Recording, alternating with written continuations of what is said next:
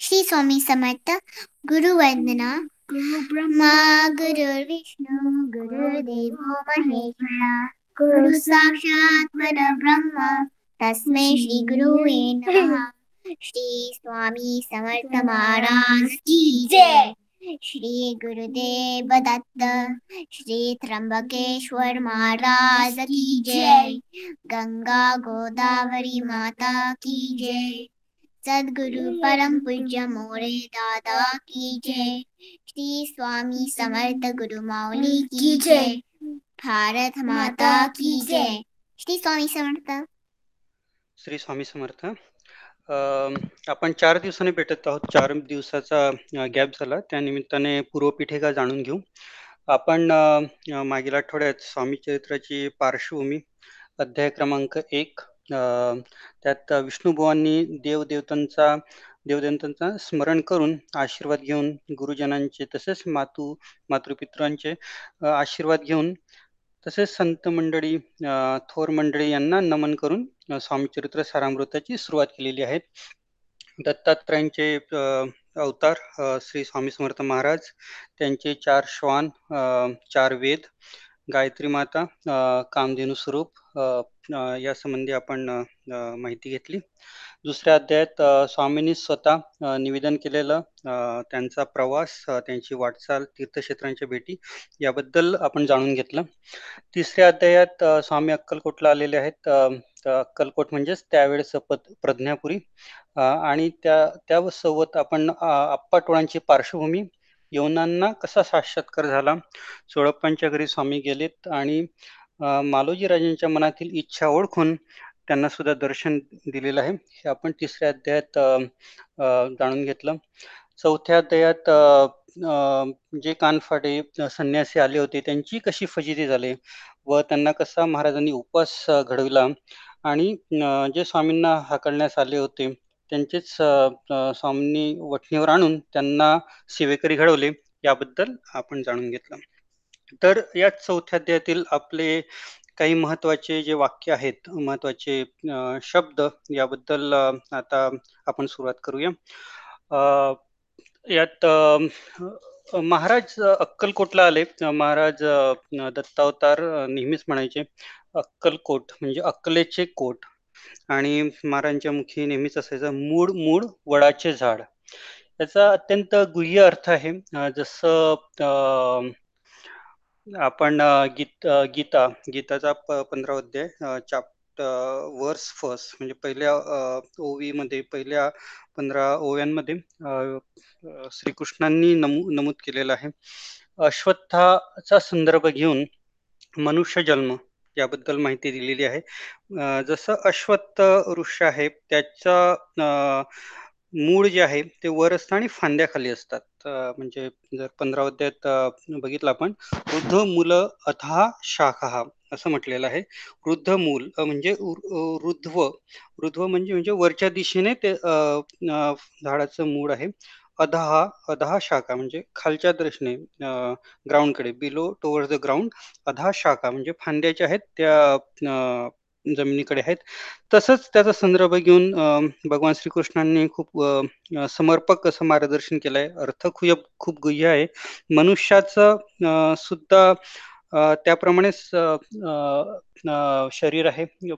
जे आहे फांद्या जे हात आणि पाय आहेत त्याला फांद्याची उपमा दिलेली आहेत. आणि मेंदू मेंदू रूपी मूळ जे आहे ते वरती वर आहे. म्हणजेच अश्वत्थ वृक्षाचा संदर्भ घेऊन एक सिमिलरिटी तयार करून पंधराव्या गीतेच्या पंधराव्या चॅप्टरमध्ये त्याचा उल्लेख केलेला आहे. त्याचा अर्थच तसा आहे की we are beyond the cycle म्हणजे मनुष्य जो आहे हा जन्ममृत्यूच्या पलीकडे आहे. जन्ममृत्यू किंवा मृत्यू त्याला बाधू नाही शकत बांधू नाही शकत. जसं मृत्यू नष्ट नाही करू शकत आणि म्हणूनच इथे अक्कलकोट अक्कलेचे कोट याचा संदर्भ आहे. तर चौथ्या अध्यायात म्हणजेच म्हणूनच तिसऱ्या अध्यायाच्या शेवटी महाराज म्हणतात मूळ मूळ वडाचे झाड अक्कलेचे कोट. हे म्हणांचं उद्गार नेहमीच अ, अक्कलकोट ला असताना प्रसिद्ध असायचे. अध्याय चौथामध्ये आपण सुरुवातीला अध्याय ओवी क्रमांक तीन मध्ये असं विष्णुबुवांनी लिहिलंय स्वामी नामाचा जप करिता चारी पुरुषार्थ इति स्वामी चरित्र गाता एकदा पुनरावृत्तीच केलं. स- म्हणजे अ, स्वामी नाम म्हणजे आपण जे अक्रमाळी करतो किंवा अ, जितका स- आपण स्वामी नाम अ, जप करू चारी पुरुषार्थ येते आता. पुरुषार्थ अ, धर्म अर्थ मोक्ष काम हे जे चार पुरुषार्थाच्या अ, मुळे मनुष्य जीवन उभं आहे ते चारी पुरुषार्थ आपल्या हाती येतील. आपल्याला त्याचा अर्थ कळेल. म्हणूनच स्वामी चरित्र गाता एकदा पुनरावृत्ती चुकेलं. म्हणजे आपल्याला जन्म मृत्यूंच्या फेऱ्यामधनं आपल्याला मुक्ती मिळेल मोक्ष मिळेल. असा त्याचा अर्थ आहे. अध्याय ओवी क्रमांक पाच मध्ये विष्णुबुवा म्हणतात अं, चोळप्पाचा दृढ भाव घरी राहिले स्वामी राव हे त्यांची सुकृतपूर्व नित्य सेवा घडे जाते. सोळप्पांचा दृढ भाव होता. आणि त्यांची भक्ती प्रचंड होती. आणि स्वामी तिथे प्रगट झाले. स्वामी तिथे काय होणं म्हणजे स्वामींच्या पादुका असतानाच लोकांना इतका अनुभव येतात. तर स्वामी प्रत्यक्ष सोळप्पांच्या घरी होते. म्हणजे त्यांच्या भाग्याला काय म्हणावे? त्यासाठी आपल्याकडे शब्द सापडणार नाही की स्वामी स्वतः सोडप्पा सोडप्पा स्वामींकडे राहिले. हे त्यांचे सुकृतपूर्व सुकृत शब्दाचा जो अर्थ आहे त्याचा अर्थ आहे पूर्व कर्म म्हणजे, म्हणजे त्यांचं पूर्व पुण्य जे होतं त्यामुळे त्यांना स्वामी चरण त्यांच्या घरी लाभले. जे केवळ वैकुंठवासी अष्टसिद्धी ज्यांच्या दासी नवनिधी तत्पर सेवसी ते धरती मानव रूप म्हणजे जे केवळ वैकुंठवासी आहेत वैकुंठ प- म्हणजे जे वैकुंठातले वासी आहेत अष्टसिद्धी ज्यांच्या दासी आहेत. अष्टसिद्धी याबद्दलही खूप बोलता येईल जे अणिमा महिमा ह्या अष्टसिद्धी आहेत गरिमा लघिमा अणिमा म्हणजे लहान होणे मोठे होणे जसं आपल्याला आपल्या इच्छेप्रमाणे आपण अणुरेणी सुद्धा रूपांतरित करून स्वतः प्रवास करू शकतो. एका जागेहून दुसऱ्याकडे जाऊ शकतो. नवनाथ भक्तिसाराचा जेव्हा आपण पुन्हा अभ्यास करू त्यात सुद्धा तो अंध संदर्भ येईल की श्री नवनाथ अणुरेणूत रूपांतरित होऊन क्षणात एका ठिकाणाहून दुसऱ्या ठिकाणी कसे जायचे? तर ह्या सर्व आहेत. त्या ह्या ह्या सिद्धींचा उल्लेख आहे. आपल्या इच्छेनुसार आपल्याला आपला आकार वाढवता येणं कमी करता येणं स मनातलं जाणणं दुसऱ्यांच्या हे त्या अष्टसिद्धी. ह्या अष्टसिद्धी ज्यांच्या दासी आहेत नवनिधी तत्पर सेवेसी. जे कुबेरांचे नऊ खजिने आहेत ज्यांना नवनिधी म्हणतात. शंख मुकुंद नंद नील वगैरे वगैरे जे काय आहेत ते त्यांच्या त्यांच्या सेवेसाठी तत्पर असतात. त्यांनी आज मानवरूप धारण केलेलं आहेत आणि ते श्री स्वामी समर्थ महाराज असं या ओवीतनं सांगितलेलं आहे. आणि म्हणूनच चोळप्पा केवळ निर्धर निर्धन परी स्वामी कृपा होता पूर्ण लक्ष्मी होणे आपण सहज आली त्यांच्या घरी. लक्ष्मी सहजासहजी त्यांच्याकडे आली. त्यांच्या त्यांना स ते निर्धन होते. संपत्ती आणि संतती स्वामी आल्यामुळे त्यांना प्राप्त आली. त्याच्या पुढ्या कथ पुढील कथा सुद्धा आपण पुढील जसे आपल्याला संदर्भ येतील संदर्भाला धरून आपण त्या गोष्टी आपण त्या गोष्टींचा अभ्यास करू. ओवी क्रमांक दहामध्ये असं म्हटलेलं आहे चौथ्या अध्यायात. स- स- स्वामी नाना खेळ खेळती विचित्र दाखवती. नगरवासी जनांची भक्ती दिवसेंदिवस दृढ झाली. स्वामी केवळ ईश्वरमूर्ती देशोदेशी झाली ख्याती बहुत लोक दर्शनाती कामना चित्ती धरुनी.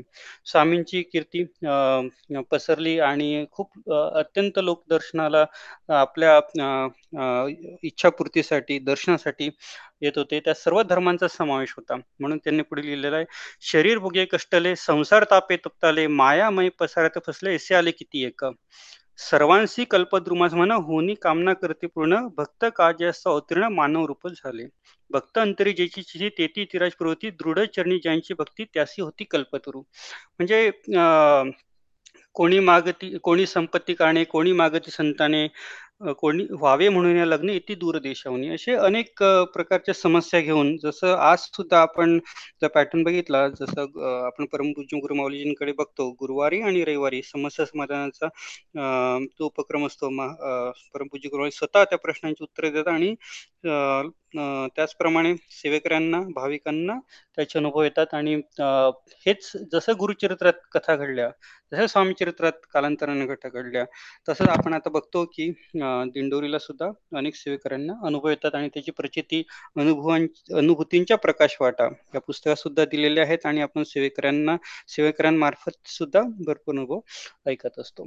तसेच कितीतरी लोक स्वामीच्या दर्शनाला यायचे ख्रिश्चन लोक यायचे मुसलमान यायचे हिंदू असतात असायचे तर वेगळ्या धर्माचे लोक यायचे. आपण मागच्या आठवड्यात बघितलं की कोडॅक कंपनीचा अधिकारी किंवा फोटोग्राफर जो आला होता त्याला सुद्धा कसा अनुभव आला. तसंच एक ख्रिश्चन धर्माचा एक डॉक्टर होता. तर स्वामींच्या दर्शनाला तो आला डोळ्यांचा डॉक्टर तो होता. अर्थात कोणाला कल्पना नाही तो फक्त स्वामीच्या दर्शनाला आला. तर स्वामी म्हणतात कितने हजार आग तुमने फोडे. असा शब्द ऐकल्यावरच सगळे आश्चर्यचकित होतात आणि तो डॉक्टरांना अर्थात त्याची अनुभूती येते की आपण डोळ्यांचे डॉक्टर आहेत हे महाराज अंतर्यामी असल्यामुळे समजलं आणि त्यानंतर उत्तरोत्तर ख्रिश्चन मंडळी आणि हा अधिकार हा डॉक्टर सुद्धा महाराजांच्या नित्य दर्शनास सर्व परिवारासमोर येत असतात तसेच सोला प्रसंग दोन आहेत संदर्भ द्यायचे म्हणून की केवळ हिंदूच नाही तर अनेक धर्माचे लोक महाराजांच्या दर्शनाला यायचे. एक इंग्रज अधिकारी जवळील सोलापूर गावी असताना ते रेल्वेत अधिकारी होते. तर इंग्रज अधिकारी सुद्धा महाराजांच्या दर्शनाला आले. त्यांना संतती नव्हती. त्यांच्या मनात ते चिंतन करीत आले. तेव्हा त्यांचं तोंड पाहूनच महाराज म्हणाले म्हणजे महाराजांची जी भाषा होती ती मराठी उर्दू हिंदी अशी मिक्स असायची. आणि त्यातनं महाराजांना हेच दाखवून द्यायचे होते की महाराज हे माणुसकी धर्म पाळतात? कुठल्याही धर्माचे महाराज नाही आहेत आणि महाराजांची जी आपण पूर्व इतिहास बघितला चंचल भारती कडक बाबा इवन पंजाबी समाज सुद्धा महाराजांच्या दर्शनाला प्रचंड यायचा त्याच्या सुद्धा कथा आपण जेव्हा पुढे त्याचा संदर्भ येईल तेव्हा जाणून घेऊ. तर महाराज इंग्रज अधिकारी म्हटले क्या क्या तेरे को बेटा होना हो जाएगा एक बरस में। इतकंच महाराज म्हटले तेव्हा अर्थात त्याला खूप आनंद वाटला आश्चर्य झाले. आणि एक वर्षभराच्या आत साहेबांना इंग्रज अधिकाऱ्यांना पुत्रप्राप्ती झाली. आणि महाराजांची कीर्ती सर्व ख्रिश्चन समाजामध्ये सुद्धा सर्वश्रुत झाली.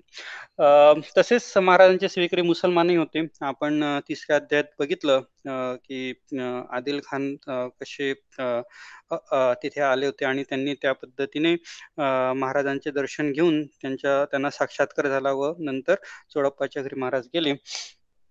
तर त्यातीलच एक एक मुसलमान सेवेकरी मुसलमान भाविक मुसलमान भाविक कसा सेवेकरी झाला? त्याचा सुद्धा एक संदर्भ इथे आठवत आहे. तर मुघलाई त्यावेळेस मुघल सरकार असायचं आणि त्यावेळेस तिथले सरदार जे होते ते अक्कलकोटची कीर्ती ऐकून अक्कलकोटला यायचे. त्यातीलच एक सरदार सय्यद त्या सरदाराचं नाव तो अक्कलकोटला आला महाराज अक्कलकोटला महाराज त्यावेळेस गुरुवार गुरुवारी देशमुखांच्या वाड्यात होते. सय्यद नावाचा सरदार दर्शनास आला. त्यांनी दरवाजातूनच तिथील जे सेवेकरी होते त्यांना विचारलं. अर्थात तो सरदार त्यामुळे गुरुबाबात त्यांनी बऱ्यापैकी प्रश्न केला. क्यूजी जी अक्कलकोट के स्वामी कहा है? ते ऐकून महाराज त्यावर जोरात ओरडले किंवा उच्च स्वरात म्हणाले स्वामी तो अक्कलकोट में है. देखो यहा क्या देखते हो? आणि हे म्हणता क्षणीच सय्यद सय्यदची तिथे दोन घटिका समाधी लागले ध्यान लागले. आणि डोळे उघडले उघडल्यावर त्यांनी जे काही उद्गार केले किंवा जे संभाषण केलं ते आपल्या सर्वांना मार्गदर्शक आहेत. तो सद्गतीत त्याचा कंठ सद्गतीत झाला प्रेम अश्रुपात झाला आणि सय्यद म्हणतो स्वामी आप खुदा हो दिल के अंदर आपके दर्शन हुए. मी तर धर्माचा जाणकार आहे. कलम कुराण किताब जे त्यांच्या शर्यात आणि जे तरीकत असतं तरीकत करतील त्याचा कुराणातल्या ज्या ओवे आहेत त्याचा अभ्यासक होता. आणि सय्यद हा खूप धर्माचा जाणकार होता. त्याचा अभ्यासही असायचा. तो म्हटला की महाराज मी म्हातारा झालेलो आहोत. मी सर्व हे पुस्तकं वगैरे वाचलेत. भरपूर अभ्यास केलेला आहेत. परंतु आतापर्यंत मला असा कुठलाच प्रकारचा परिणाम जाणवला नाही की जो आज जाणवला. आज जो एहसास हुआ वो मैं आज भूल नहीं सकता. आज आपके दर्शन हुए अक्कल कोट के अंदर आपके दर्शन हुए जन्म सफल हुआ. आ, मेरी किस्मत है आ, आपका बंदा हुआ चाहे जो हुकुम करो. अशा प्रकारे स्व अनुभवातली रचित त्यांनी एक छान संभाषण तिथे केलेलं आहे. सेवेकरी सय्यद आणि तो महाराजांचा सेवेकरी होऊन अत्यंत सद्गतीत होऊन सर्व ते त्यांनी जे अक्कलमध्ये बघितलं आपल्या मेंदूमध्ये बघितलं अक्कल कोटमध्ये बघितलं ते सर्व प्रसंग त्यांनी सांगितलेला आहे. तो कृतार्थ झाला व अत्यंत आनंदाने तो हैदराबादला गेला. तसंच स्वामींनी स्वतः म्हटलेलं आहे अक्कल कटके स्वामी. म्हणूनच अक्कलकोट म्हणजेच अक्कल म्हणजेच ज्ञान इथे. व त्या ज्ञानात मी स्वामी आहे मी स्वामी महाराज आहे तिथे तुम्ही मला बघा असा त्या शब्दाचा अर्थ आहे. म्हणून अक्कलकोट या शब्दाचा अर्थ फार गहन आहे.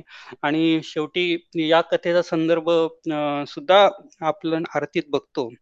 आरतीमध्ये म्हणतात आपण म्हणतो सर्व यवने पुसले स्वामी कहा आहे आणि त्यानंतर पुढची ओळ येते अक्कल अक्कलकोटी पहारे. आणि त्याचा अर्थ हा आहे तर हा त्याचा प्रसंग आहे. आणि अक्कलकोट म्हणजे अक्कलकोट हे जागेचं केवळ नाव नसून अक्कलकोट म्हणजे हे ज्ञानामध्ये आपल्या मेंदूमध्ये आपल्या अक्कलमध्ये आपण बघावं असा त्याचा अर्थ आहे. मैंदर्गीचा मुसलमान त्याची कथा प्रसिद्ध आहे. ती सुद्धा जेव्हा संदर्भ येईल अनेक कथा न घेता. आपण जो मूळ अर्थ आहे त्याकडे आपलं लक्ष केंद्रित करू फोकस करूया. तसंच इथे चौथ्या अध्यायाच्या शेवटी स ओवी क्रमांक सदोतीस आणि अडोतीसमध्ये विष्णुबा म्हणतात तयांच्या चरणी ज्यांची भक्ती त्यांच्या मनोरथ पुरवती पसरली जगी एशी खाती लीला ज्यांची विचित्र. श्रीपाद वल्ल भक्ती कलियुगी वाढेल निश्चिती त्यांचा अवतार स्वामी यती वर्णी कीर्ती विष्णुदास. म्हणजे श्रीपाद श्री वल्लभ भक्ती कलियुगी वाढेल निश्चिती कलियुगी ज्यांची भक्ती वाढेल आणि प्रचार प्रसार होईल आणि सर्व स्वामीमय होतील ह्याची प्रचिती आपल्याला पदोपदी येईल.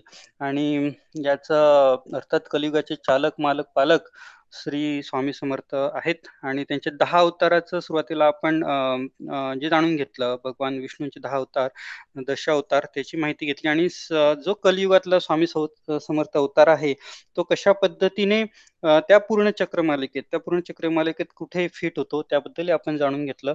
आणि शंकर महाराज साईबाबा गजानन महाराज माणिक प्रभू जे हुमनाबादचे माणिक प्रभू आहेत त्यांच्यासोबत स्वामींचा सहवास होता मधल्या काळात आणि ते माणिक प्रभूंचे जे ग्रंथ आहेत आणि इतर सर्व हे जे ग्रंथ आहेत शंकर महाराजांचे साईबाबांचे गजानन महाराजांचे त्यात सुद्धा उल्लेख आलेला आहे आणि साईबाबा नेहमी म्हणायचे सबका मालिक एक. आणि त्याचा अर्थ आपण आता आपल्याला कळतो हळूहळू की सबका मालिक एकचा अर्थ काय आहे? शंकर महाराज नेहमीच म्हणायचे अक्कलकोटचे जे अवली आहेत ते सर्वच हे चालवतात. म्हणजे त्यावेळची बोलीभाषा तशी होती आणि जी थोर मंडळी होती त्यांची बोलीभाषा तशी होती. तर ते म्हणायचे की अक्कलकोटचे स्वामी आहेत तेच सर्व काही हे चालवतात. जे अक्कलकोटला बसले आहेत तेच सर्व चालवतात अशा पद्धतीने ते म्हणायचे. गजानन महाराज सुद्धा गणगणात बोते असं म्हणतात. म्हणजे गण हा शब्द इथे आला आहे किंवा आत्मा ज्ञान. गण जो पहिला गण आहे त्याचा अर्थ आहे आत्मा ज्ञान. गणात म्हणजे भक्तांच्या बोते बोते शब्दाचा अर्थ ब्रह्मस्वरूप आहे. ब्रह्म परब्रह्म भगवान. म्हणजे जे ज्ञानात भक्तांच्या ज्ञानात भक्तांच्या अक्कलीत पुन्हा तेच अक्कलमध्ये जे आहेत ते परब्रह्म परमेश्वर आहेत.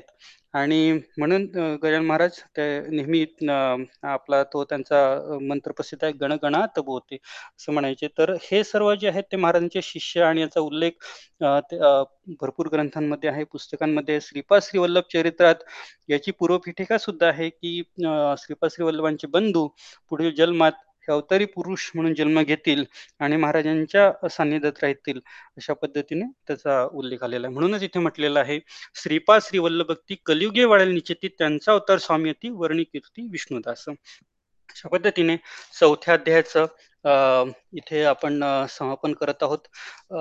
पाचव्या अध्यायाकडे जाताना पाचवा अध्याय आणि सहावा अध्याय हे जोडून आलेले आहेत.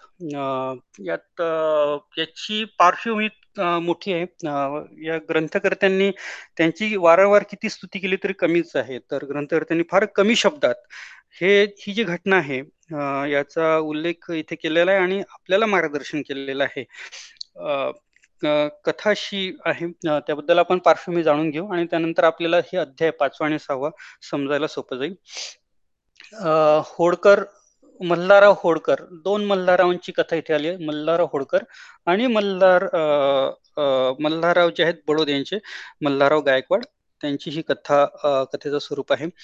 होळकर हे जे संस्थान होतं म्हणजे अल्लाबाई सोळखांच्या क्षेत्राखाली चांदवड चांदवड नाशिकपासनं नाशिकपासच्या नाशिक जिल्ह्यातच हे एक तहसील म्हणून आहे. मुंबईपासून जवळपास अडीचशे किलोमीटर अंतरावर. आजही तिथे किल्ला आहे.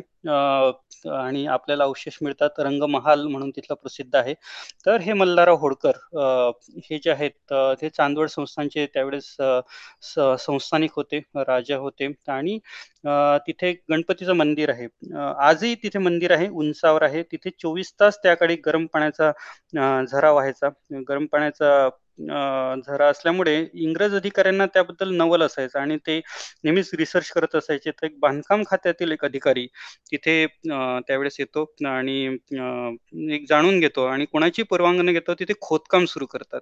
खोदकाम सुरू केल्यावर त्यांना एक चुनखडी मिळते आणि चुनखडीचा आपण जाणतोच महत्त्व की चुनखडी आणि पाण्याची अभिक्रिया जर झाली तर ते पाणी गरम होतं आणि आपण सध्या साध्या बॅरलमध्ये सुद्धा चुनखडी ठेवली तर काही काळानंतर पाणी गरम होतं.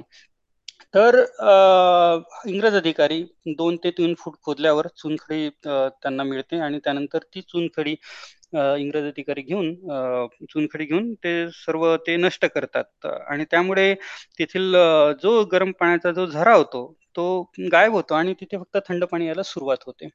हे मल्हारराव होळकर जे चांदवडचे संस्थानिक आहेत त्यांना ही बातमी कळते. आणि त्या त्यांच्या त्या संशय कल्लोड तयार होतो की आपला धर्म आपल्या धर्माचं इंग्रज अधिकाऱ्यांनी विडंबन केलं कोणाची परवानगी न घेता हे सर्व कारस्थान केलं चुनखडी नेली आणि धर्माचं विडंबन झाल्यासारखं त्यांचा समज होतो आणि ते इंग्रज अधिकाऱ्याला आपल्या राजमहालात बोलवतात. आणि मोठ्या चतुराईने स्वागत करून इंग्रज अधिकाऱ्यांना ब्लॅक टी देतात. ब्लॅक टी इंग्रज अधिकाऱ्यांना त्यावेळेस म्हणजे त्या आवडीचा विषय असायचा. तर त्यात विषारी पदार्थ देऊन त्या इंग्रज अधिकाऱ्याची इंग्रज अधिकाऱ्याची रवानगी करतात. नंतर काही क्षणात अधिकारी मरण पावतो. ही ही घटना जे जे इंग्रजाचे इंग्रजांचे मोठे अधिकारी दिल्लीत असतात त्यांना कळते. अर्थात ते सुद्धा युक्ती युक्तीत मोठे प्रसिद्ध असतात ते सुद्धा ठरवतात की याचा आपण छडा लावलाच पाहिजे. कालांतराने मल्हारराव होळकरांना हे इंग्रज अधिकारी दिल्लीतनं निरोप पाठवतात की आपण आपण आम्हाला आपण आपणाला आपण आपणाला इंग्रजांना इंग्लंडला नेण्याचे आपण नियोजन करत आहोत. म्हणजे इंग्लंडला आपण नेऊया. असं ते एक प्रस प्रस्ताव तिथे पाठवतात. आणि मल्हारराव होळकर इंग्लंडला जातात वर्षभर तिथे राहतात. आणि त्या वर्षभराच्या दरम्यान इंग्लंडच्या एका स्त्रीशी त्यांचा विवाह लावून दिला जातो आणि तिथे एक स्टॅम्पवर करारनामा होतो. त्या करारनामात असं लिहिलं असतं अर्थात इंग्लिशमध्ये होतं की या स्त्रीला जे पुत्र होतील ते त्यांची मल्हाररावांची प्रॉपर्टी असेल या पुत्रांना मिळेल. त्या पद्धतीने तो करारनामा होतो आणि त्यांची अंगठ्याचा ठसा इत्यादी घेतले जातात. मल्हारावांचे मल्हारराव यथावकाश चांदवडला परत येतात वर्षभरानंतर आणि तो करारनामा आहे. तो ज्यांना ज्यांना इंग्लिश येते त्यांच्याकडनं वाचून घेतात तर तेव्हा त्यांना धक्का बसतो की अशा पद्धतीने आपण करारनाम्यावर अंगठा दिलेला आहे किंवा आपण स्वाक्षरी केलेली आहे. नंतर कालांतराने इंग्रज स्त्रीला पुत्ररत्न प्राप्त होतो आणि त्यामुळे ते आणखीनच धास्तावलेले होतात. तर हे मल्हारराव होळकर त्यावेळेस जे गुजरातचे राजे असतात संस्थानिक असतात मल्हारराव गायकवाड त्यांचे परममित्र असतात त्यांचे नातेसंबंधी होते. आणि मुंबईला त्यावेळेस सर्व राज्यांची मीटिंग्स वगैरे व्हायचे. त्यावेळेस मुंबई इलाका होता.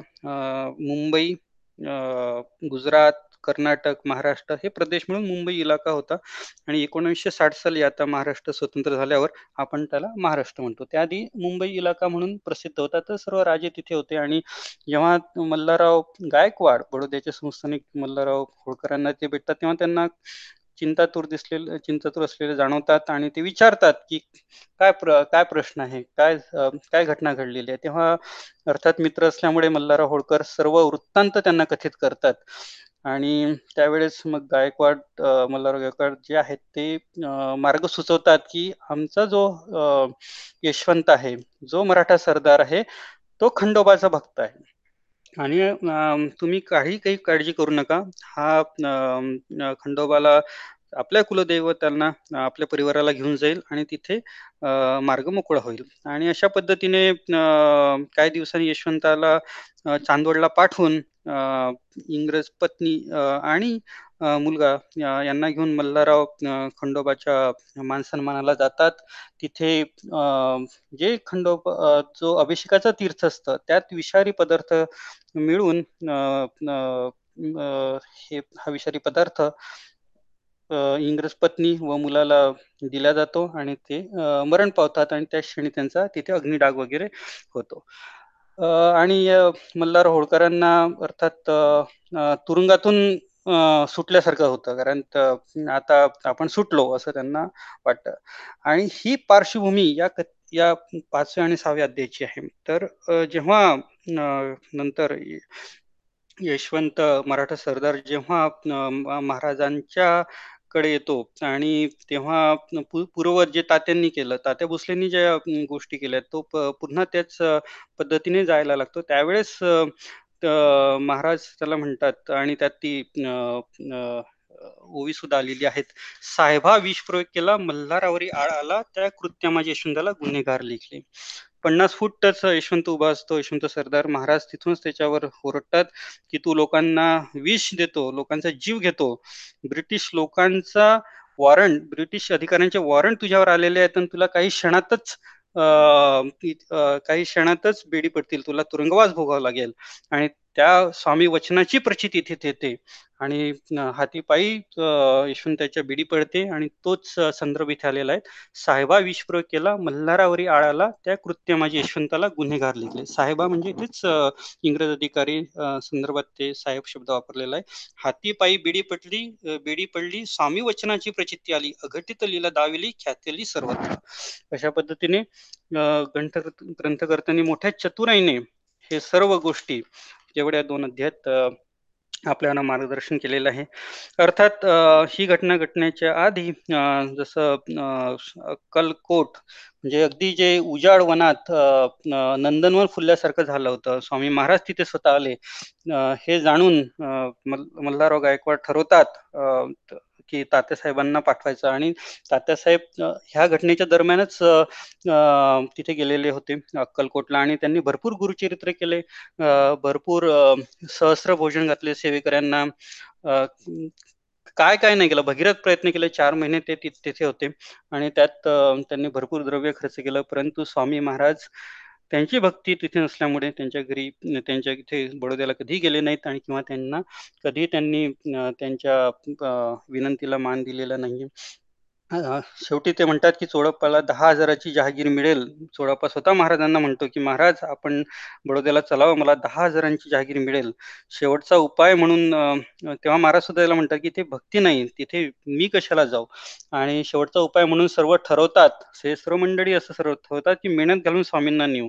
आणि तिथे प्रसंग फार मजेदार होतो की ते मेणा तयार असतो कित्येक दिवसापासून तयार असतो.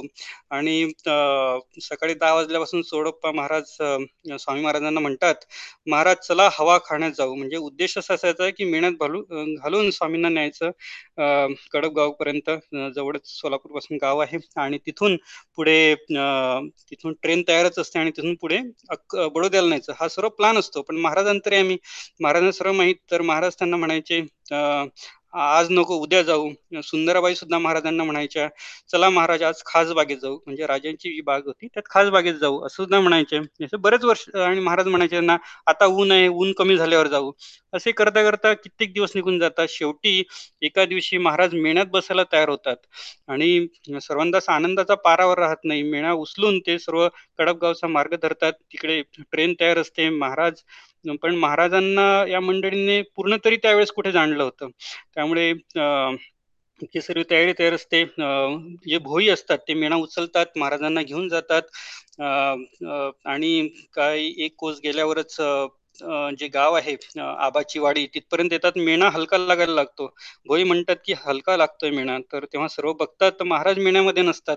महाराज अं, असल्यामुळे तिथून निघून गेलेले असतात आणि त्या दरम्यानच एक जेऊरकडनं शेजारचं जे जो गाव आहे तिथनं एक पोस्टमन येतो तो विचारतात की महाराज तर जेऊर जवळील जे वाट आहे तेथील एका खडकावर बसलेले आहेत. तेव्हा सर्वांना प्रचित येते सर्व मंडळी तिथे जातात आणि महाराजांना नमस्कार करतात. नागदुऱ्या घालतात क्षमा मागतात आणि म्हणतात आम्ही द्रव्याच्या आशेत गुंतून महाराजांचे सामर्थ्य जाऊन असे अपकृत्य केले आहेत. आम्हाला क्षमा करावी. कुणी कान उपटून घेतात कुणी तोंडात मारून घेतात आणि महाराज मात्र पोट धरून हसू लागतात. सर्वांना आनंद होतो आणि पुन्हा सर्व अक्कलकोटला परत येतात. आणि त्यानंतर तात्यासाहेब शेवटी थकून प्रयत्न आपले स- साध्य न होता होत आहेत हे पाहून पुन्हा बडोद्यास परत येतात. नंतर यशवंतराव पुन्हा यशवंतराव अक्कलकोटला येतात. ते सुद्धा पूर्ववत क्रम चालवतात. महाराजांना ते काही सहन होत नाही. एके दिवशी हात जोडून उभा राहत यशवंत उभा राहतो.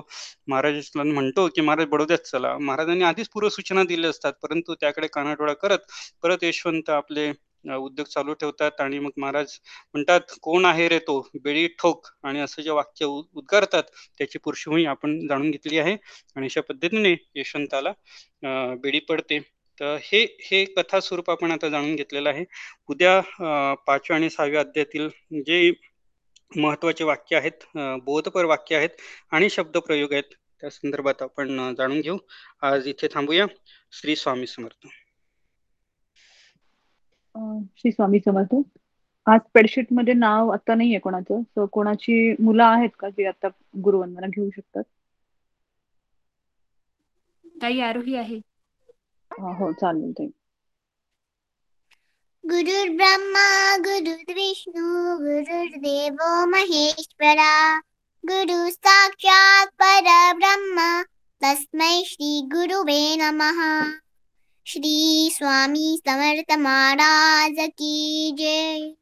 श्री गुरुदेव दत्त, श्री त्र्यंबकेश्वर महाराज की जय। गंगा गोदावरी माता की जय। सद्गुरु परम पूज्य मोरे दादा की जय। श्री स्वामी समर्थ गुरु माउली की जय। भारत माता की जय। श्री स्वामी समर्थ। श्री स्वामी समर्थ।